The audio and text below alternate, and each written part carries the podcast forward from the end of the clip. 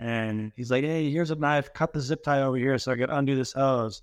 And so it looked like a dull butter knife. And so it was not. It was not. It was super, super sharp. And it cut through that zip tie like butter. Uh, and then it cut into my hand as well. Oh. Yeah. So I was expecting that. They can go to the hospital. No, so then we went to three different emergency rooms that would not take uh, the V A care. Yeah. So under Donald Trump, that yeah, under Donald Trump, I was able to go to any hospital and get care. But under uh, uh, Biden, they reneged all those contracts and they drastically reduced them. So now I, there's only certain hospitals I can go to to get care. This is the Farm Hop Life podcast, a traveling homestead family. I'm Matt DeRosier. On the Farm Hop Life podcast, we learn what it takes to grow your own food from everyday people. Could be a college student, grows tomatoes and salad greens on their apartment patio, a former V P of marketing for Del Taco now raising cattle in Montana, or someone who hasn't had a homestead in over ten years. This show is aimed at teaching you what it takes to make homesteading work for you, that we all make mistakes, we all have bad days, but we can reach out and help one another thrive, and giving you the confidence needed to go feed yourself. We're wondering why there are so many machetes around the property. That the former owner had left? Yeah, the former Like, they're everywhere. Like, you go anywhere on the property. Like, they're in the house, they're in the coops. Carport. Carport. Shop. Yeah, like, anywhere you go, there's at least, like, one machete. Normally, there's two. And we uh, we come out to go check out the uh, chickens in the morning, and one of the chickens is wrapped around with a snake around it, and I pull it out. I thought the chicken was dead. I just started cutting up the snake, and the chicken survived, still alive today. Wow. Nice. Is it always rattlesnake that you find, or? No, this was uh, like a garter snake, uh, garter gopher snake. Okay. Yeah. Or the what they, they call it a rat snake in Texas. Right. So like, so you guys, did you guys move there last year or was that this year? So we moved up here this year. We, we've been in Texas uh, since two thousand eighteen. And then for that, I lived in El Paso, Las Cruces for seven years, but I grew up in California. Sure. So prior to Texas, where were you before that? Uh, California for three years when I met her. And then before that, I was in Las Cruces. But okay. So you, well, yeah. I, I was bouncing back and forth between Texas and California. He's prior military, so. Yeah, military. I see. Department of Defense as well. Oh, very nice. Well-rounded guy. What about you, Christine? Oh, I also grew up in the Bay Area. Um, yeah, I owned and operated my own windshield repair business for twelve years, something like that. I don't know. Yeah, like about twelve years. I was contracting with almost every major lot in the Bay Area, so I was able to accumulate. I was, and I'm a really hard worker. I love working. I'm kind of like a working dog. If I'm not working hard, my brain goes mental, and I just. I need something to focus on and do. So like out of the business and being able to work hard, I was like, okay, well, I'm just going to put as much money your way as possible. And actually when I met him, he was the last date I was already gone because I was like done with dating. And I was like, I'm just going to save up money. I'm going to buy a farm in Fresno, which no one wants to live in Fresno, but the land is cheap. Everyone calls it Fresno. Um, and I was going to start an, an, an, an animal rescue. But then you end up moving in, moving to Texas to seven. You ruined everything. Guys tend to do that. I know. This is so much better than anything that could have happened in Fresno, though. You know the heat is so much worse. Yeah, her first date, she asked me like a million questions to try to get rid of me. Yeah, I was like, I was like, are you dating to marry? Do you want kids? Like, just do. Yeah, like I was like, I'm not messing around here. Yeah. Yeah, because I was like, I'm dating to marry. The next person I date, I plan on marrying. So if you're going to date me, you need to know that. He's like not even breaking a sweat. No. Like, yeah. His, his old man was like, I was married before. It's fine. It's like, that's not the attitude you should have. Good luck practice marriage. Oh, God. That's what his dad says. First thing his dad said to me was, hey, at least you're not the first wife. And I was like, oh, thank you. I think. Well, because my dad's married times. My older brother, he's married once before. My uh, other half brother's been married once before. And so my dad's like, it's always a practice marriage. I guess then it's a compliment. He must like you. Yeah. I'm not, I was raised to like, you get married once. So that was sure. my thing. Yeah. The, the, the uh, family dynamic's a little bit different on that side, huh? Oh yeah. Cause I mean, my parents have been married for almost fifty years at this point. Like, wow. lo- lo- like there are days they love each other and there are days they hate each other, but they're like, we're married. Sure. Right. What part of Texas are you guys in now? Uh, we're just about thirty-five minutes north of Killeen, if you know where that's at. Central Texas. I think I've heard of it. You know where Fort Hood is? Mm, no. So Fort Hood is like very centralized, dead center of Texas. Um, we're just on the backside of Fort Hood. We have a very small town. Literally, the population is like three hundred fifty people. Oh, yeah. That's perfect. Yeah, we get a whole bunch of interesting noises from the base. Every once in a while, we'll get a sonic boom or a huge explosion. I just look at Clint and I'm like, what is that? And he's like, I don't know. They're just doing stuff on the base. We used to do stuff on the base. Like, holy crap. Fort uh, Cavazos? Oh, they, oh, yeah. That's what it is. And then change the name because they okay. like, want to have a, this military base named after a slave owner, racist. Which I get, but, you know, once it's been named something forever, people are going to call it that forever. Okay. I see, yeah, I see you guys aren't that far outside of Waco, kind of like in between Waco and Austin. All right. Yeah, we're at an hour to Waco and then an hour and a half to Austin. Nice. Cool. Yeah, I, uh, I had interviewed Amber Oaks Ranch. He's also outside of Austin, but I can't remember which direction he, he's at, but, um. But I, I like, I like, so like Amber Oaks, like the A and the O, kind of like anarchy, yeah. right? Um, I really like your guys' name too. So like the, the F A F O, obviously people yeah. can figure out what that means. Uh, so how did you decide on naming your farm like F A F O? So I always tell people, like, especially during like the whole COVID thing and people just getting really ridiculous. Like FAFO just started coming out of my own personality and like just embracing this up because I, I even ran for city council in Austin too um, before we moved. And I I knew I wanted to have some humor in our farm. Um, and I knew being in Texas, it would definitely blow up um, having FAFO as our farm name. Um, Now, since our in-laws kind of worked out with us to buy this land, because originally what we were going to do is sell our house in Austin and do everything ourselves, uh, get a loan, but interest rates were just way too high. And so what we ended up doing is we sold our house, basically bought the house for two hundred sixty dollars, sold it for four hundred sixty dollars, um, and used the profits to pay off some debt and then a lot of the farm stuff on the property. And then our in-laws, they sold their rental property in California, did a ten thirty-one exchange. So they bought the property out here, cash in hand. And basically instead of us paying back the bank, we're paying them. I see. Um, so it worked out in favor for all of us. That way they still have uh, retirement income coming in. They didn't have to get a loan to buy this property. We Yeah, and they're also planning on moving up here soon. They're working on that. My mom grew up on a, she didn't grow up on a farm, but my family comes from farming. And so we, as young people, are loaned out to our farming family to help during the spring and fall. And so that's how she grew up too. And she loves it out here. She's just, anytime she's out here, she's just like, I can't believe this line. She's so cute. She gets so excited. Like, it's so cool to see someone just like, they're like, when your face lights up and they're truly excited about something, like they see the possibilities. Right. Yeah. That is, that is always kind of like interesting bringing somebody like into your space. Cause like, it's your space, right? You yeah. like it. It's, it's what you make it. And you're like, are they going to like it? Are they not going to like it? Are they going to like crap on it? And then I kind of like want you to leave the second you get here. So Um, that's good that, that she, uh, that she enjoys being out there and oh yeah, has like a, go ahead. Her, her family's only one generation separated from the farm basically. Cause her mom's parents were on ranch. Yeah. My grandma grew up in South Dakota. And so Christine's mom and her were the first generations away from the farm full time. Christine's going back.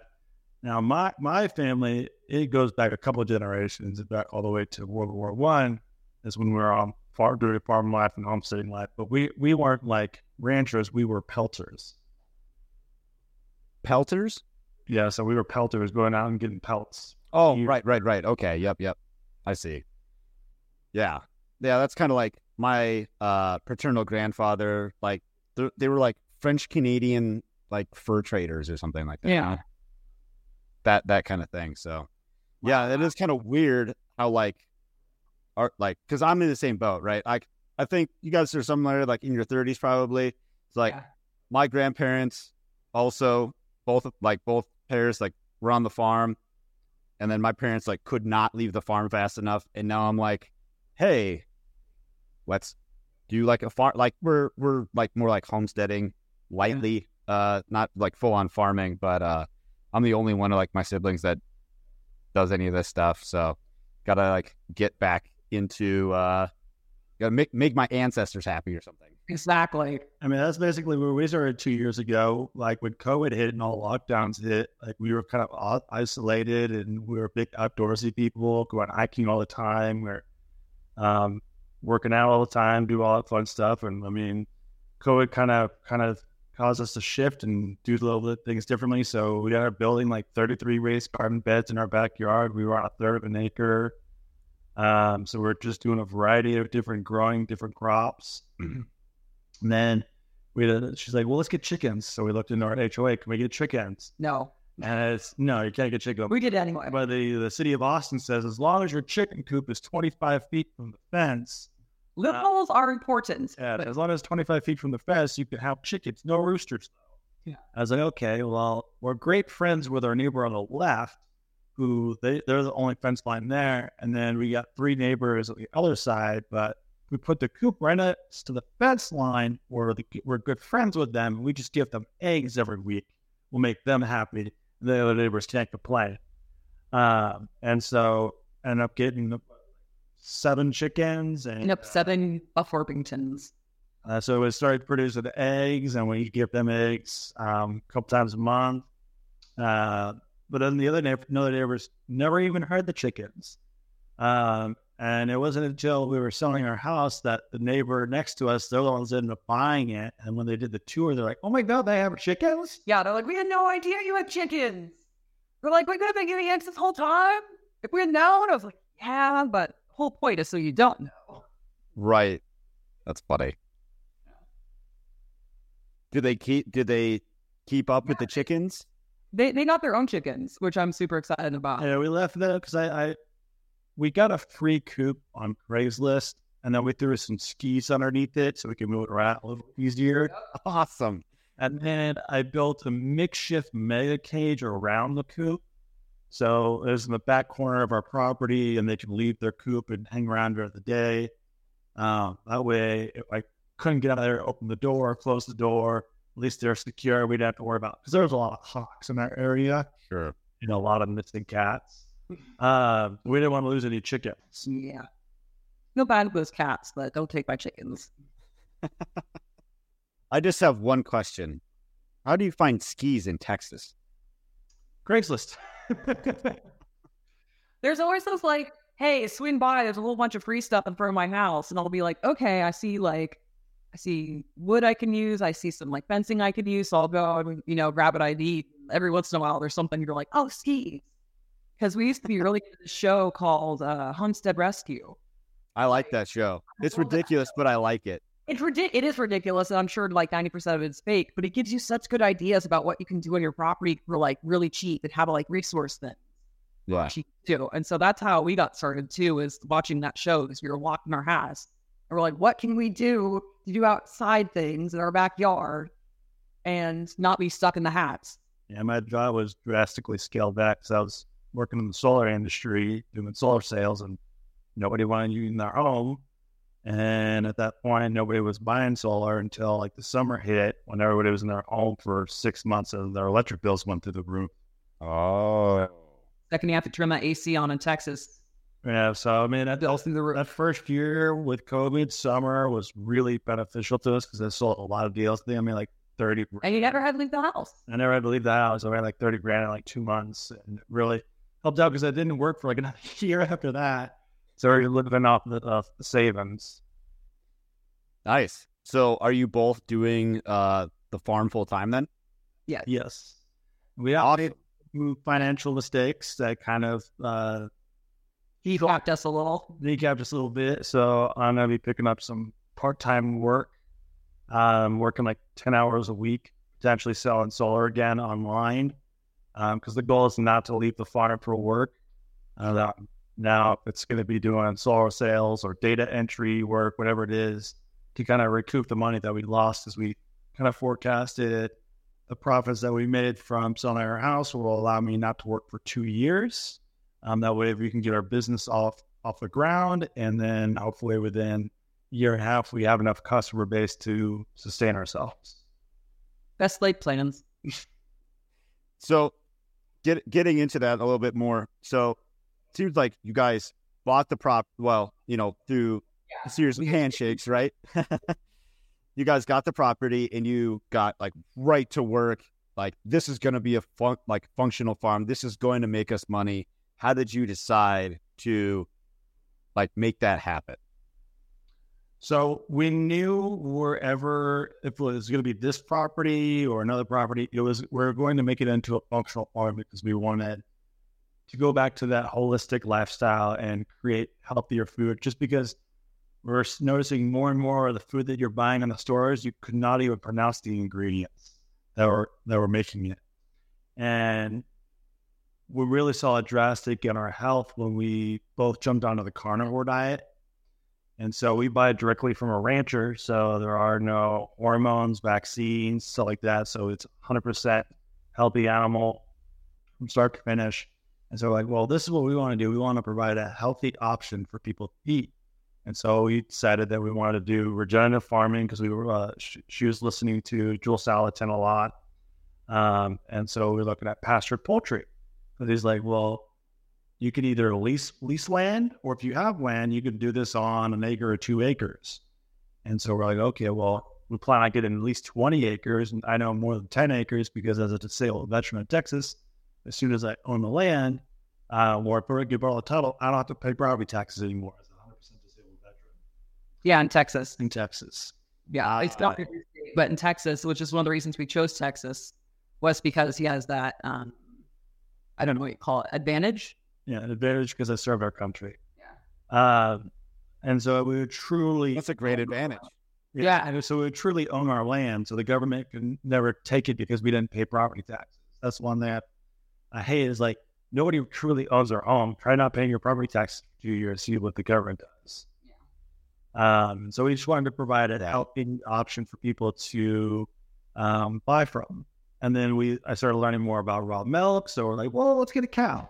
And so we got a cow, and so we're we're uh, working on producing raw milk, and we're like, well, let's try making cheese. So we started making cheese, and so originally it was just going to be pastured poultry, and then we've kind of branched off into these other things uh, in doing, and it's kind of grown the amount of products that we could offer to people, which will drastically increase our revenue base as well.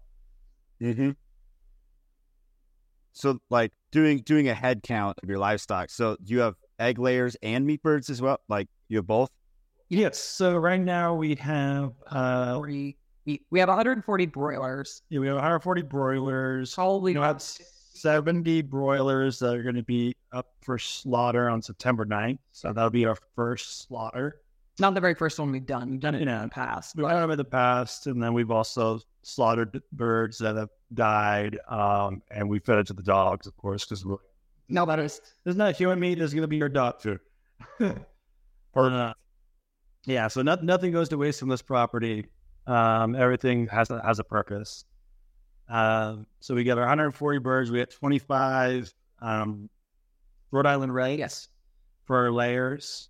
Um, and then we have just a mixed variety of birds in our master coop.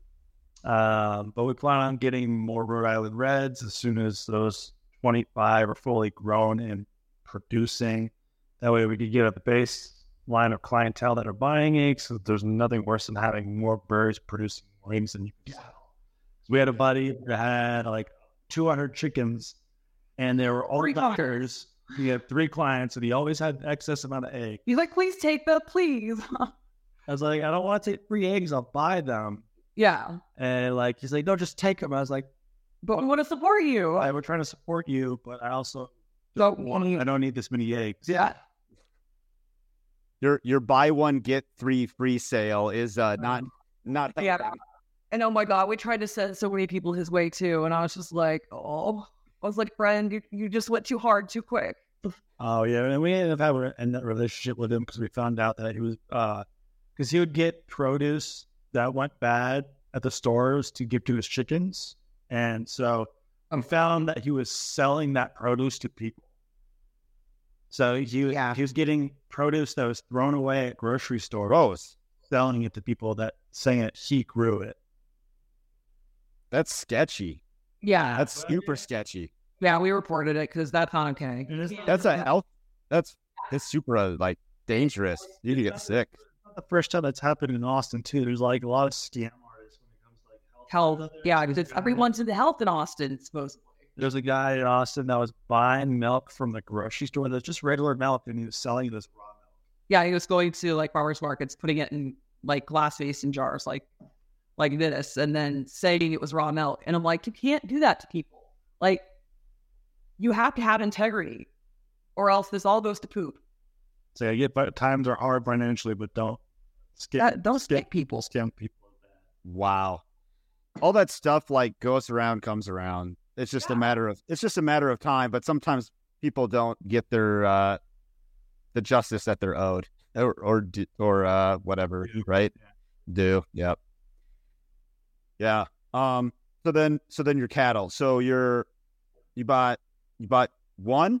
You got one heifer. So oh, this is a fun story. So this this is where we made our first mistake. We okay. We rushed into it because she's like, let's get Dexter cows because they're tiny. And we want A two A two. We have to have A two A two.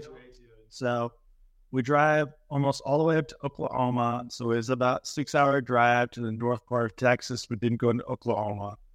Uh, get up there, and it starts downpouring. The monsoon came through. Monsoon came through. And we get there, and the couple's like, oh, you brought the trailer. We thought you were just going to look at the cow. Like, oh, no, we want to buy them. So we didn't even look into like the demeanor of the cow, or learn about the cow, the history of the cow. We're just, we're just going to buy it. We're just, we drove this far. We're going to pick them up. Never do that. Always drive, look at the cow first. Get to know the owners, get to know the cow's history, get to know the cow and the person. Okay. Is she easy to work with? Like, does she come? Does she run away from the owners who she sees every day? Like... Mm. And so we got a trailer, and it took us a while to load up mom. She was, she was the easiest. Probably took us about fifteen, twenty minutes to load her up. Yeah. But the baby was difficult. The calf. And so, yeah, her calf, we're for maybe forty-five minutes to an hour, we were chasing him around, and he was jumping through barbed wire, got scratched on his face. And we finally got him after I tackled him. And got him, dragged him into the trailer, and then it starts downpouring again. And the trailer gets, the truck gets stuck in the mud. Oh no! Oh, it's just sign after sign, like, do not take this cow with you. Yeah, God, God, the universe, whatever, was like, do not take these cows. I've given you every sign in the world. And so the do day- not take them home. Yeah. We literally had to call the neighbor, their neighbor, to come and tow us out of the mud, and then tow us up the hill so we can get out of the neighborhood. Yeah. So that happened, and we had the cows for about a month, and we ended up bringing them to the auction house because it was just more trouble than dealing with. And that was a two thousand dollars mistake because it cost us twenty-five hundred dollars to get them, plus gas going up there and back. So we lost about two thousand dollars after we sold them to the auction. So always do, yeah. And so always do your due diligence, learn about the cow, uh, what their demeanor should be. And then go visit that cow. Uh, don't bring your trailer. Don't you don't want to take them home. Yeah, you may want to take them home and bring your trailer. And so that was sign one of God telling us not to do something. Uh, what was the second sign? Not the seed drill. Well, this was the second sign? I think so. Uh, but then, then we ended up getting, so the next cows were the jerseys. Oh, we sat on jersey. Well, well we had to. You know, we had to, unfortunately, the calf, her calf died of overeating disease. Uh, spores on the ground, apparently. That- yeah, so we learned from the doctor when there's severe droughts or severe flooding. Which we're in a, an exceptional drought right now. That the, the spores um, that cause overeating disease um, will attack calves, lambs, and uh, horses, the the young the young ones. And so it just it rots their gut and causes them to overeat. And then um, the dog, I mean, yeah. her gut was... Because he did a, a, a necropsy on her because we wanted to know at least what happened. So if there was something we could have prevented, we would be more aware the next time. Or... Yeah, he's like, there's nothing that you could have done. He's like, once they, once they get infected, they die twenty-four to forty-eight hours. And there's no something... There's a, she was doing cows and these all around because we do intensive uh, rotational grazing. Yeah, was, so I just swim every day. And whenever we move her, she always does zoobies around her new pen. And she was doing her little cow zoobies, being super cute. And the next morning we came out and she was just gone. She was just stiff as a rock. Wow. Yeah. What a gut punch. Like it was, it was, it was definitely the most terrible moment on this farm so far. And he stabbed himself. So, yeah. Almost second to what said was we we're looking at getting a seed drill for the property so we could plant uh, cover crops for the, uh, the fall. Um, and so we drive three and a half hours to this one location, and like I looked at the seed drill online, and then going there in person, it was a lot bigger than what I thought it was. And I was like, well, I don't think our tractor is going to be able to haul this. Let alone, like, how the hell are we going to get this off the flatbed? Uh, and so my gut was just not, I was not listening to my gut. And so he kept on loading it, loading it, and take it apart. And he's like, hey, here's a knife. Cut the zip tie over here so I can undo this hose. And so it looked like a dull butter knife. And so it was not. It was not. It was super, super sharp. And it cut through that zip tie like butter.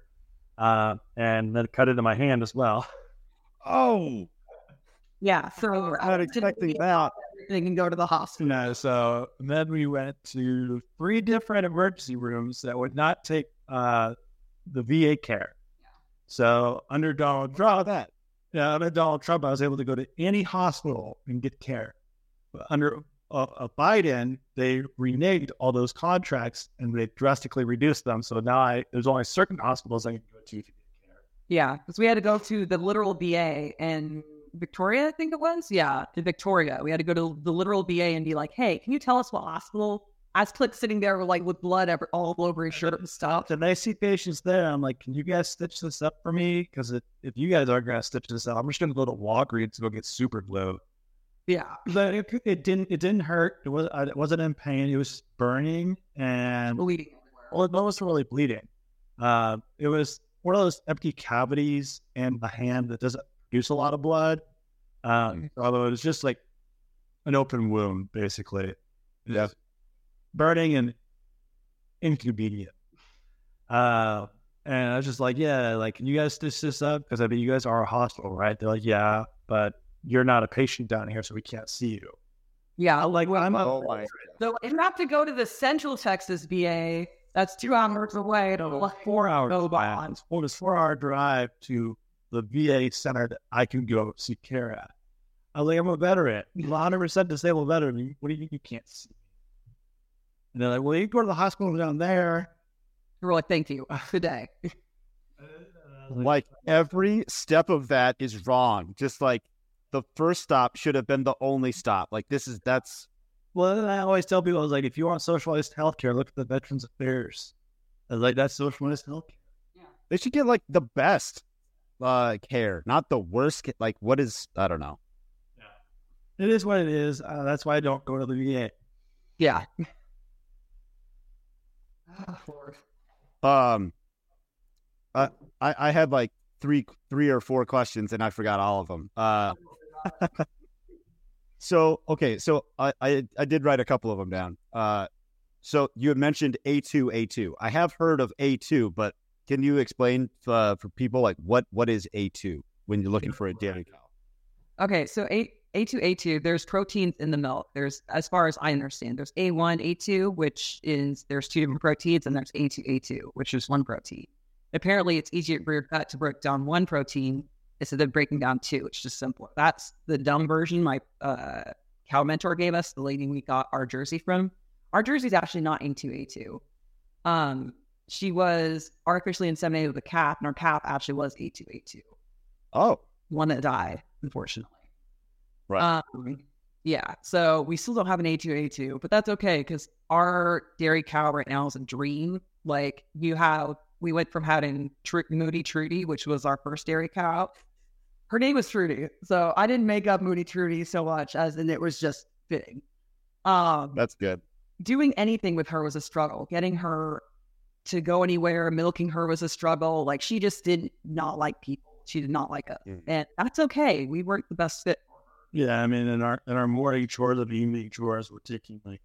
She added an hour. An hour under our chores was with just her. And so, like, our morning chores have dro- dropped down to forty-five minutes to an hour. And our evening chores are down to forty-five minutes. So... Yeah, systems. Now... That's good.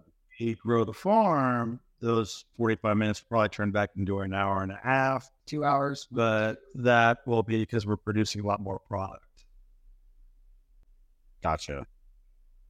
Um, so you just have the jersey. Are you looking to get another calf or another cow? Or we did get a rescue calf um, for her. Um, that way she wouldn't feel emotional distress and stop producing milk.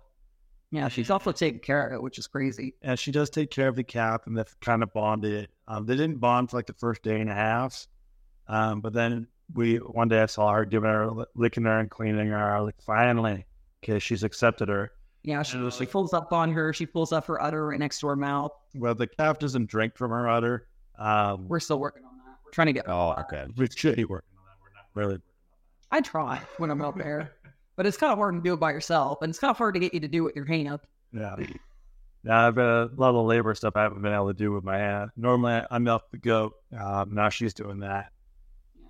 Luckily, we built everything on the farm, so only one person, if it comes to that, if one of us gets hurt for some reason, because we do have a lot of accidents. There's a reason it's called FAFO. Um, one hundred percent if everyone in my family had bets on me going to the hospital first because of a farm incident, and everyone lost. Because he went. And what I heard up in the E R because she's she's more accident prone than I am. She's been in the E R multiple multiple times uh, since we've been dating. I've only been in the E R once. That's because I took a picket pounder to the head. Um, yeah, and it's when we were doing the fencing in our backyard. So I was just like picket, picket, picket, and then it went too high, and I missed the picket, and it went straight down onto my head. Oh. Oh my God. Yeah, it wasn't a good day. I still have the scar. And, and your mole. And so it was a double whammy. Yeah, and, and I and I bald, so it's a double whammy. And it's still, still healing. Or no, that's not. I scraped my head on the chicken coop. No, from. Uh, we were trying to get Axe's tail here. Yeah, we were trying to get Axe's tail hairs. I was holding on to it, pulling his tail hairs out, and he bumped me up and hit the, hit the top of the shed, scraped my head open. But that wasn't an E R visit, it was just superficial wound. Yeah, we just put that t- duct tape on that.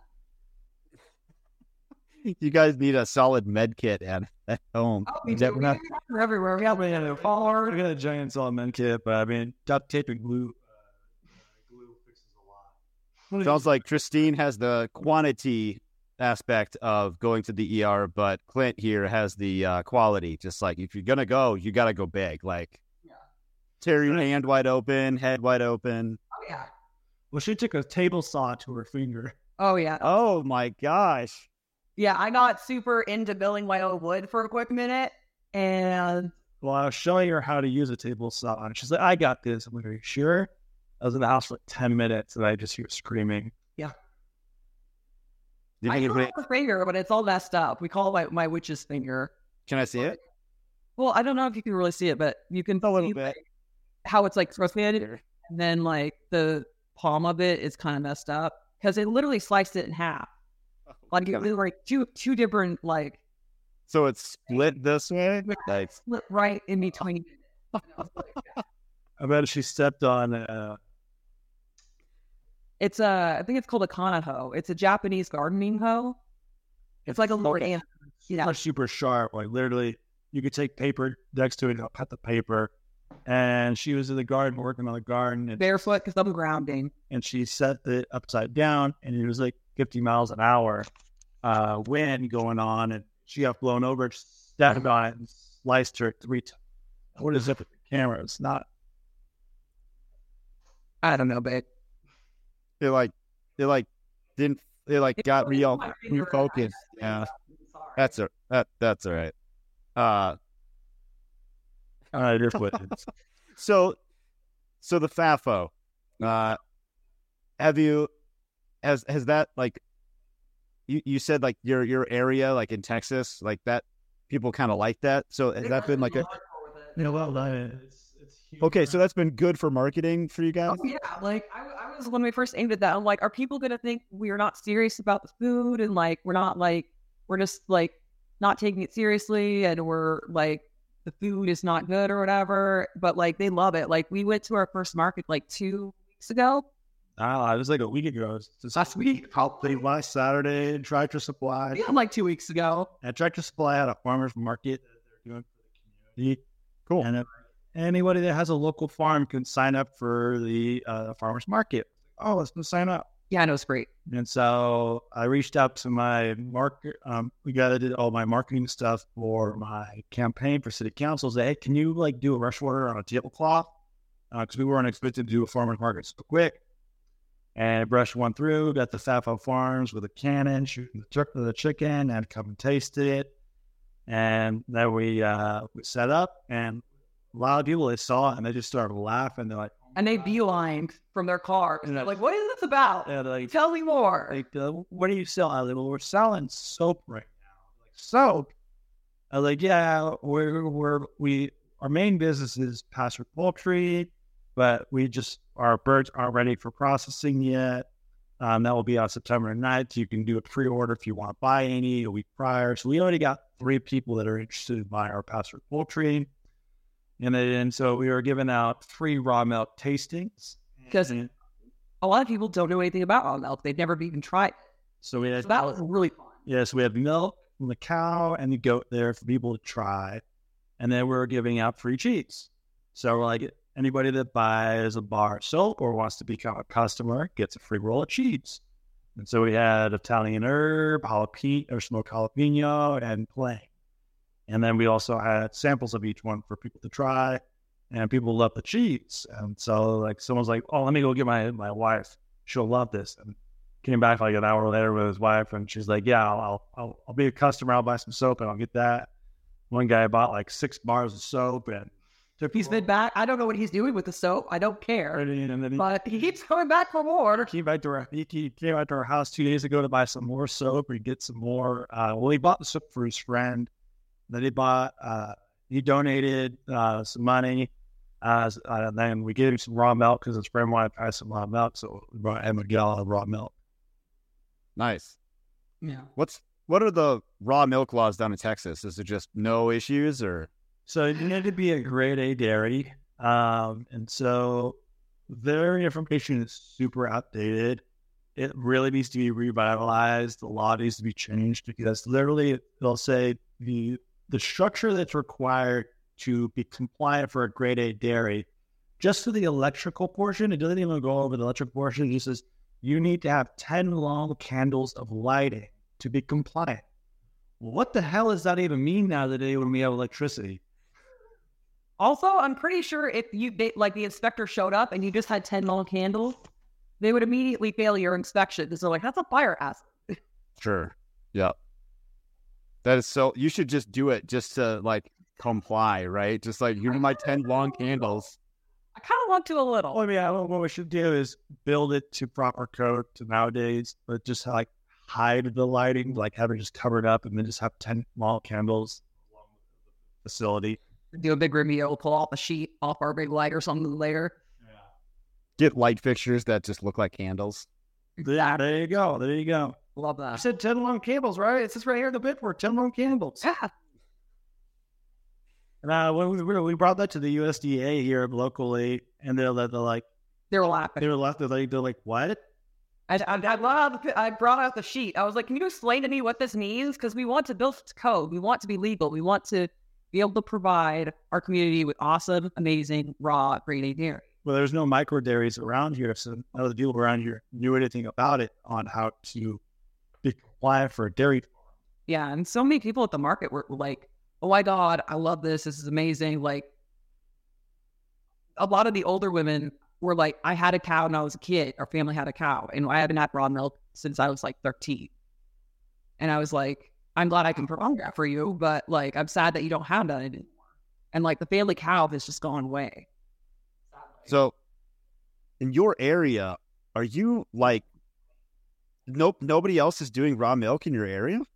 Closest one's about forty-five minutes to an hour away. Wow. That's a good little corner that you've got where you're at. There's only one other person doing pastured poultry out here. And he doesn't like doing it. Well, no, the guy that owns the uh, the barbecue place that we eat, and then, then that one meat shop that we went to. Yeah. The guy that owns the meat shop. Oh, okay, I was thinking about the other guy. Yeah, we, we met someone actually right before we bought this property who actually lives in this town. He does pastoral poultry as well.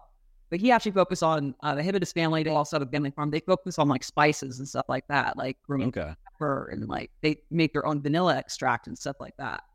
He's not a huge, he's like, I'm actually trying to get away from the pastoral poultry. I'm not a huge fan of it. Huh. I don't, he didn't really go into it, but we love doing it, so. Good. You're, uh, So are you in your pasture poultry model?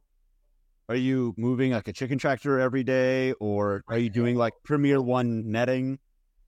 So we don't do the Premier uh, netting around the chicken tractors just because they're so secured. And then we have uh, a mammoth donkey that kind of hangs around them because they they spread all their feed. All, all yeah, it goes everywhere. She loves eating. And she loves eating feed. So she hangs around the chicken tractors at night. So she's basically the protector. Um, no, the chicken shell that we have for our eggers, that does have a Premier fencing around it. To keep them safe. Uh, to keep them safe, even though they don't like to stay in it. They like to squeeze through the hole. They're still really young. They're probably like nine weeks. Yeah, they still got about four weeks before they can no longer fit through the, the netting. But they, they need to wander around the property during the day, and then they'll go to a secure spot during the night. Um, if it's, yeah, if it's in one of the, because we got three different areas, we always have one area pre kind of pre set up. So when we do move the ne- the following day, or, or right now we're moving them every two days from each netting. The chicken tractor gets moved twice a day just because they literally mow the grass down to the to the dirt, so they have to get moved twice a day, or they're basically living on top of their filth. Uh, for twenty-four hours. So that's the last thing we want them to be doing. Yeah, the whole point of doing pasture poultry is to do a better poultry where they're not breathing in their fe- fecal matter all day. They're not... Uh, but yeah. As soon as we get the cover crops going and the thicker vegetation, because there's not a lot of vegetation on the property, um, once we get all that done, we won't have to move the chicken tractor twice a day. We can move it once a day. Nice. Excuse me. And then... Go ahead. I know, I was just saying right now, like the number one thing we're focusing on is uh, regenerating our soil because it was completely destroyed. Oh, we can't do that until it rains. Yeah. Well, we're we're regenerating it right now by having them on the thing, moving them every day, and they poop everywhere. Well, we can regenerate the soil until we plant the seed. You can't plant the seed until it rains. Of course. Just do that poop on it doesn't generate. Oh, yeah, I know, but we're putting inputs to it right now, natural way. You're just getting in the... in the motion, right? You're just practicing. Creating habits. Good habits. There you go. Yep. Routine, procedures, protocols. Yeah. So your your goats. How many goats do you have? Three, uh, two female Nubians and one male Nubian. Yeah, one's in milk. The other is a little bit younger. We're gonna breed her next year, and then we have uh Billy. And so you're just keeping the Billy for breeding purposes, or? Yeah, we're going to use him for breeding purposes. And then once we're done with him, and then he's going to become meat. So he'll be a dual purpose goat. Yeah, that's why we want the Nubians because they're dual purpose. They're good for milk and meat. Uh, and then we'll get another male, um, probably get a better stock of line. Uh, I like, because I like him just because of his collar scheme layout. Um, but we're not doing show goats. So right, focus better on meat quality and milk quality. Um, that'll be our next line. Uh, I know Nubians are big out here. Um, one of the local uh, hardware stores, there's a young gentleman that I talk to all the time. I'm buying stuff for the projects where I work on the farm. This family specializes in Nubian goats. Um, they they have anywhere between eight hundred and twelve hundred head of yeah. Nubian goats. Holy smokes! And, and, yeah, and they, a heck of a lot of goats. Yeah, they're on they're on eleven hundred acres, so they got a lot of land. Uh, but he says the the reason why they have so many goats is because in Texas, the uh, the worms are a big issue for goats. Yeah. He says they lose about thirty to forty goats a month just to worming. Uh, oh, wow. And that, and that's another reason why we're doing regenerative farming. And also the rotation of the grazing. And the rotation of grazing is because you'll have the cattle, and then you'll have the chickens, and you'll have the goats, and then you'll have the chickens again. And that, that eradicates diseases on, on the land. So you're not going to have to worry about getting your, your animals dewormed. You're not have to worry about getting your animals vaccinated. Yeah, they clean up after each other, and having them move every day to a different spot and letting the land rest and having that natural cleaning system come through with the sunlight and U V rays. I mean, for us, it's, it seems like the best way to go because we actually haven't had any worming problems. No. Like, I was super scared about worming problems because everyone screams about worms and goats and stuff like that, and I've been freaking out. But, like, we have had their soil tested a couple of times and nothing. And I'm just like, thank God.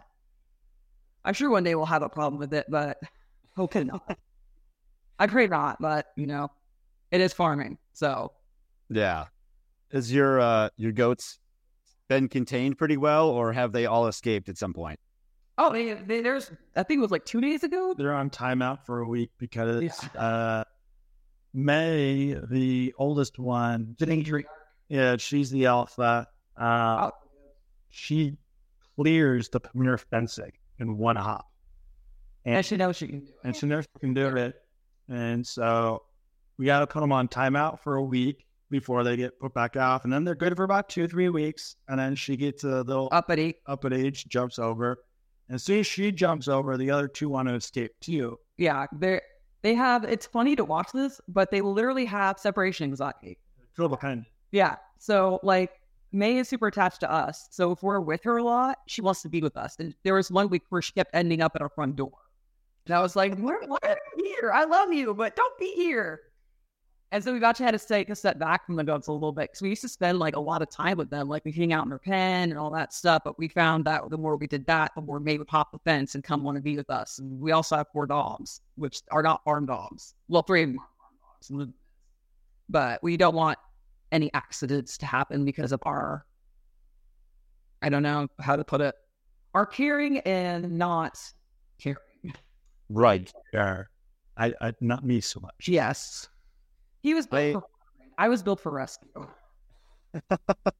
Not a I, w- I went on like a binge of like watching like pack goats, because I'm thinking about getting like pack goats and yeah. maybe sell it as like a service for like hunting or backcountry camping or whatever. And this guy that does pack goats out in Idaho, he's like, my, like, I have dogs and I love dogs, but goats make better dogs than dogs do. And just oh, like, yeah. they have like this, they're, they're like a great, uh, they're just a great animal for kids to grow up around. And oh, yeah. they're super resilient. Treat them like a dog. Yeah. Yeah. Yeah. Mando the male, he was bottle fed. So he's so cuddly. He just wants to cuddle with you. Yeah. Know? Like if you, if you sit, like we used to have a chair in their pen because I would sit in there and read and hang out with them. And if you sat down, he immediately would try to crawl up into your lap. And I'm like, I'm like, it's like, bro, you're too big. Get up. I'm like, you're out later. Like a one hundred twenty pound goat. You can't be doing this, bro. How often do you have to trim their hooves? Uh, we actually haven't trimmed them since we've gotten them. Yeah. Uh, they actually break their the tips of their hooves off constantly because they're always trying to re- reach over the gate, so they always always break them. So we haven't actually had to trim them. Yeah, we're having our fairy come out on Sunday though to take care of our donkey, so he's going to look at the rest of our animals while he's out here this time. Because last time when he was out here, he checked them. He's like, "They're all good," but that was about Nothing happened. There's nothing happened there, yeah. Yeah, when we got the mammoth donkey, her hooves were severely overgrown. And so we're like, oh, we need to get a farrier here ASAP. Yeah, because when we got our mammoth donkey, we got our mammoth donkey from a guy who rescues donkeys. But he used to rescue donkeys when he was younger. And now he's like in his seventies or eighties. And he's like, I can't take care of all these donkeys anymore. So I need someone else to take to rescue them. So that's how we got her. And so, like, she was, she was definitely worth the drive. Yeah, we drove all the way to Oklahoma for her, and she is the sweetest. Like, the second she sees you in the morning, she comes running over. She very she nestles her head in your chest, or she'll go behind your back and like nothing will leave back. But I've also seen her stomp out a squirrel to death that tried to save her. I don't know why that's funny. And it's hilarious. I'm just like, she has such a personality. She's like, I love you, but don't mess with me. So it's like, I'm one hundred percent like a nine hundred pound animal. I may be sweet, but recognize that. Well, if you guys, you set aside, we're going to get a jack for her, another mammoth donkey, because there's no other mammoth donkeys in Central Texas. Hmm. So we'll end up starting to breed her so we could start selling mammoth donkeys. And the is that, what is, okay. What is it about a mammoth donkey that's desirable? So first off, every mammoth donkey in the United States is a descendant from George Washington's donkey. Hmm. Um, secondly, is their size. Uh, they're massive. They're they're massive. They're more closer to a horse, and they're a lot bigger than most horses. Well, not most horses, but she's about twelve hands, so she's a big girl. So she's a big, big girl. Uh, for a donkey. And a lot firmer hair. She's just super sweet. Yeah. I think I think I heard um, donkeys could be like smarter than horses too. Like they're she like brilliant. she she she's figured out. We had to switch a couple of the locks on our fences because she figured out how to open up the chain and get out, and then go to where the feed is. Like she's super smart.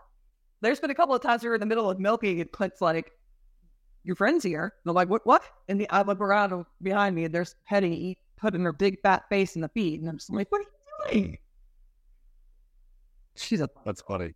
And then you can sell donkey milk or yeah yes it's not a large volume, so think of it like goat's milk. Yeah, you get about two quarts max. Yeah, they don't have big buckets, so they don't produce, there's not a lot of a large volume, and so that's why people don't typically milk donkeys as a product to sell. Okay. Um but mammoth donkey would be a great product for labor, if someone wants to use them for the land or companion animals. Yeah, because we also got, got her just because she's sweet. Terrible financial decision, but I don't know. So are, have you guys trained her at all to, or planning on training her to like move anything if you needed to, like put a harness on her or something? We don't, because she's like thirteen years old.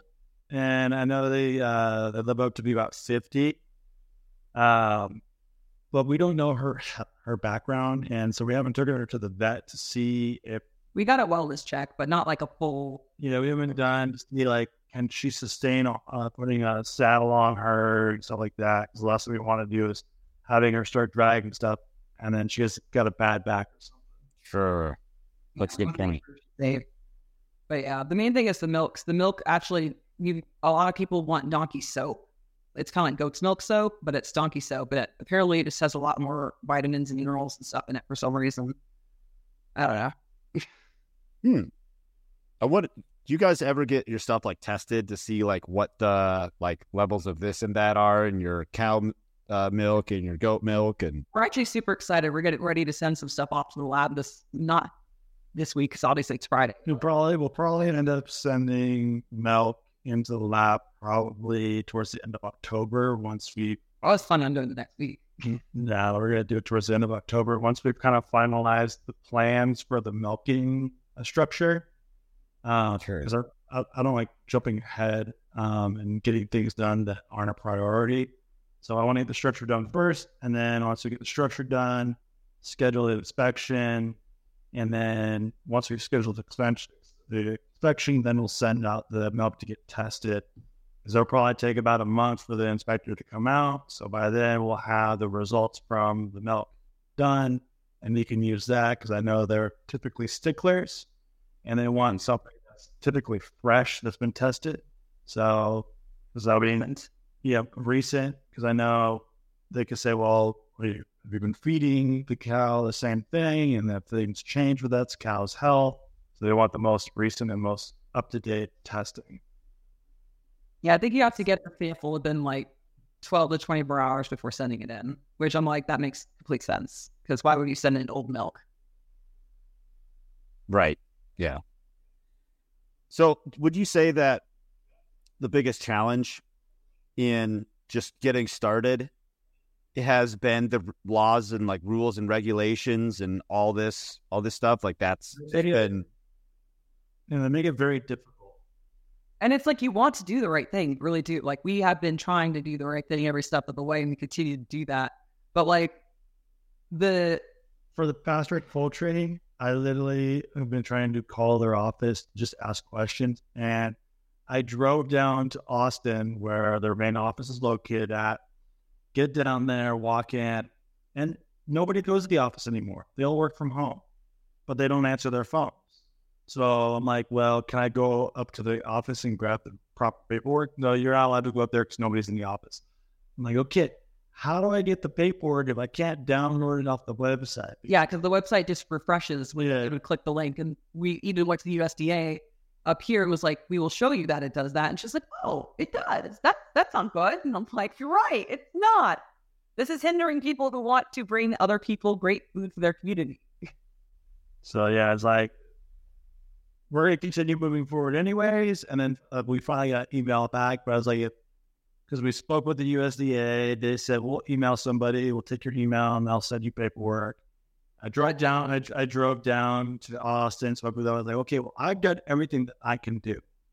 Now, uh, the government has made it difficult because they decided our employees don't have to go into work. We're not going to have our website actually accessible to the public to get the proper paperwork.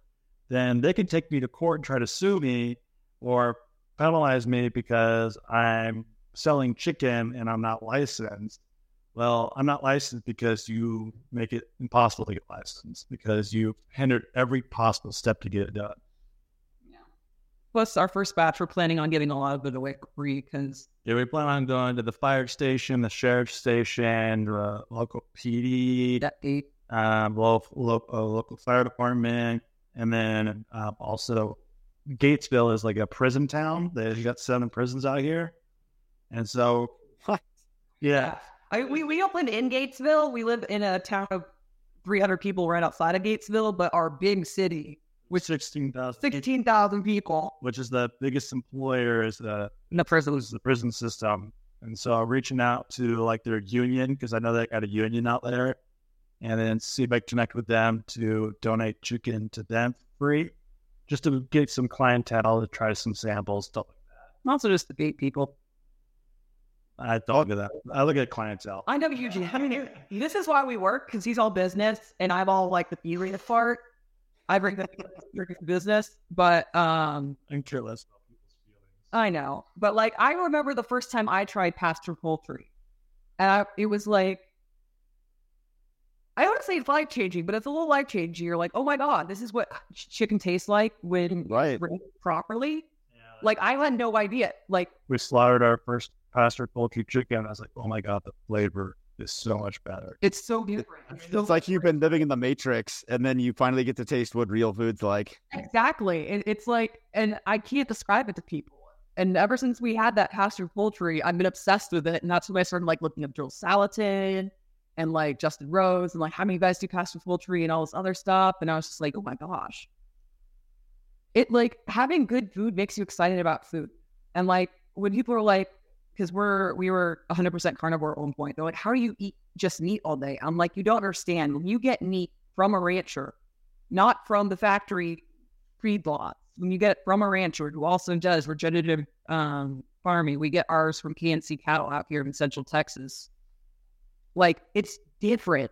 The mm-hmm. the texture, the flavor, everything. Like, all we have to do is put salt and pepper on this meat, and it's amazing. It's mind-blowing. Like, it's really ruined other meat for us. You don't have to season it to make it taste good. No, it's right. just good on its own, and it's a completely different, like, vapor palette, or I don't know how you describe say that, but Yeah. It just has real flavor to it. Yeah. And it, it it's like going from eating like, I guess like a plain tortilla chip to like, I, well, that's a horrible example. I don't, I don't even know what to say. No, I get what you mean. I, yeah. I also made the same comparison. It's like, I, I don't think that's talked about enough, that you have to do so much less to prepare your food when it's real food compared to like grocery store, whatever junk meat. Um, you, yeah, you have to mask the flavor. You have to like put all this effort into it just to make it like palatable, and where you can just do like salt and pepper and you're like, yeah, this is, this is great. Yeah. Like I, I, especially I tell people like tomatoes are pretty easy to grow, and they're the, like everyone eats, puts tomatoes on things. You put tomatoes in your, your spaghetti, vegetable dish. Uh, a lot of people just like tomatoes and things.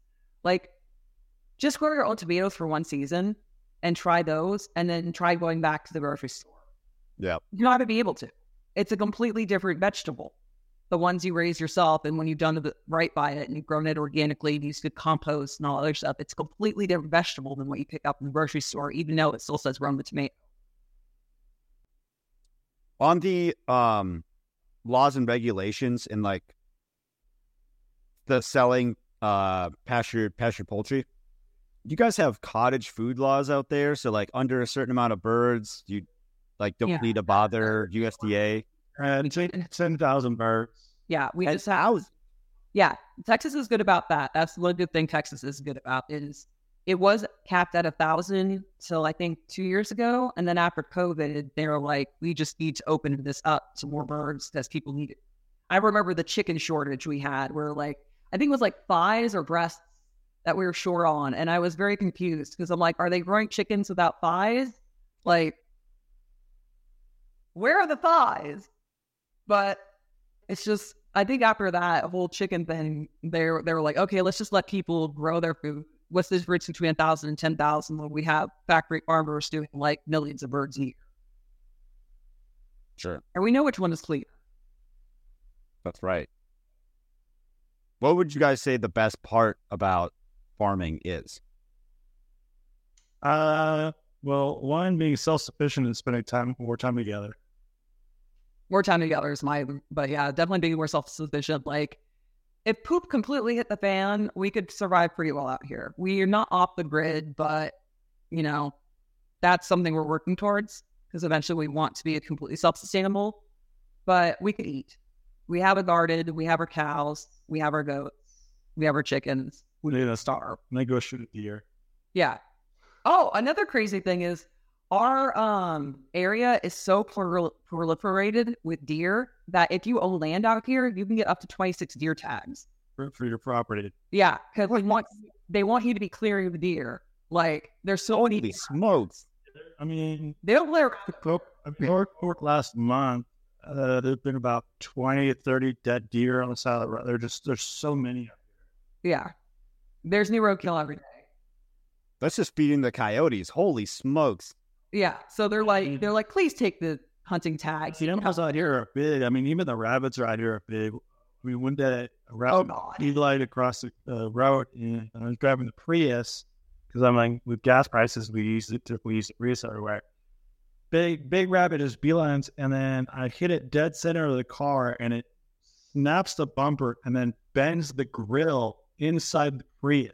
That's how big that rabbit was. Like, we will not starve. We have turkeys everywhere, too. So, yeah, like literally, I pull up my house, go left, quarter mile, and there's like fourteen, fifteen turkeys just going down the dirt road.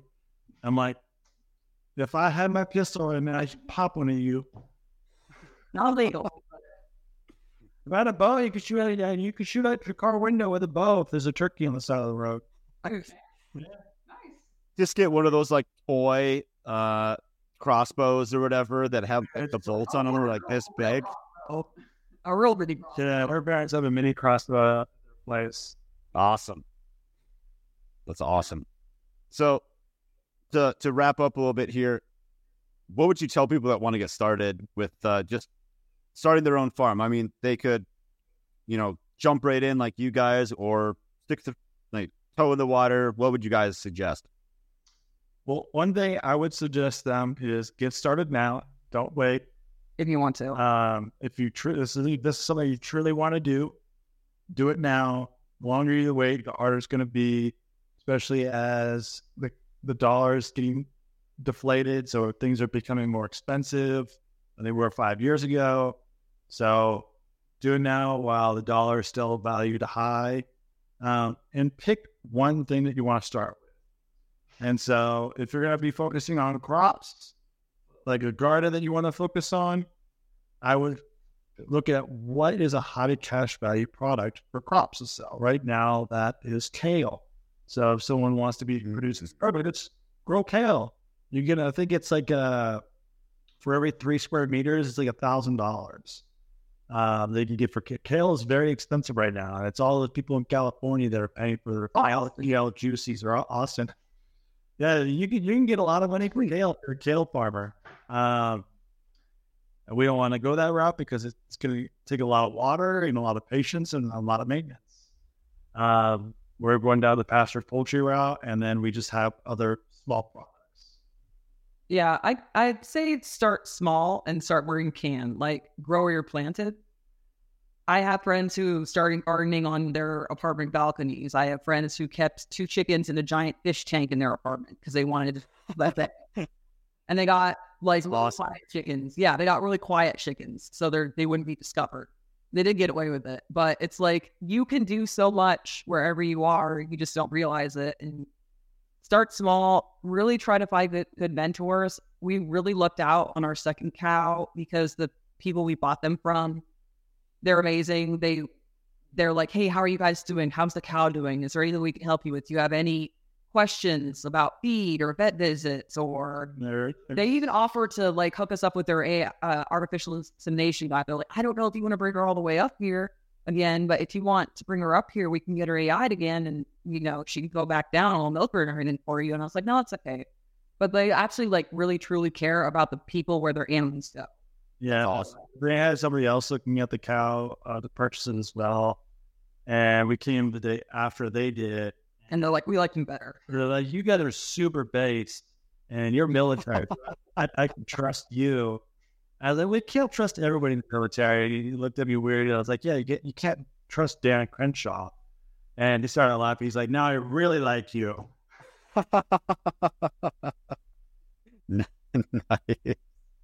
That's awesome. Yeah. But you just have to be real authentic with people, and I think if you are, it'll shine through, and they're going to want to help.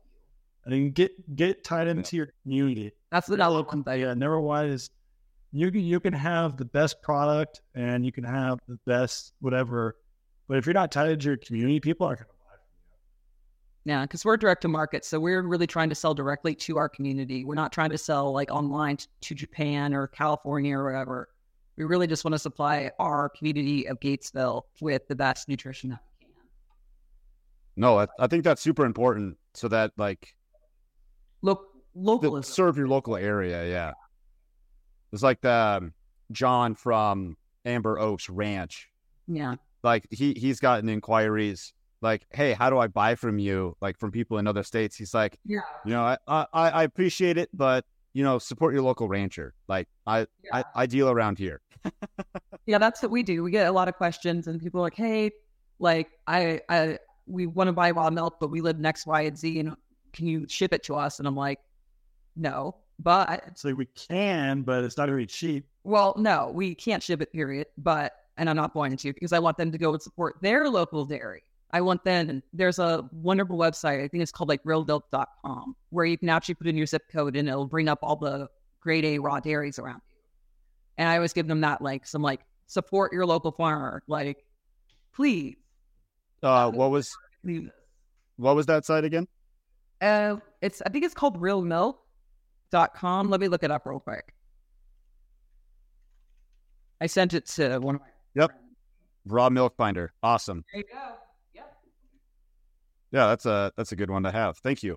Definitely. And I, I share that with I try to share that with as many people because we do get a lot of inquiries about getting raw milk, and I'm just like, I would love to help you, but I want you to support your local dairy. Right. Plus I just think shipping raw milk would be a little bit of a I don't even know how you do that. Right. I don't know.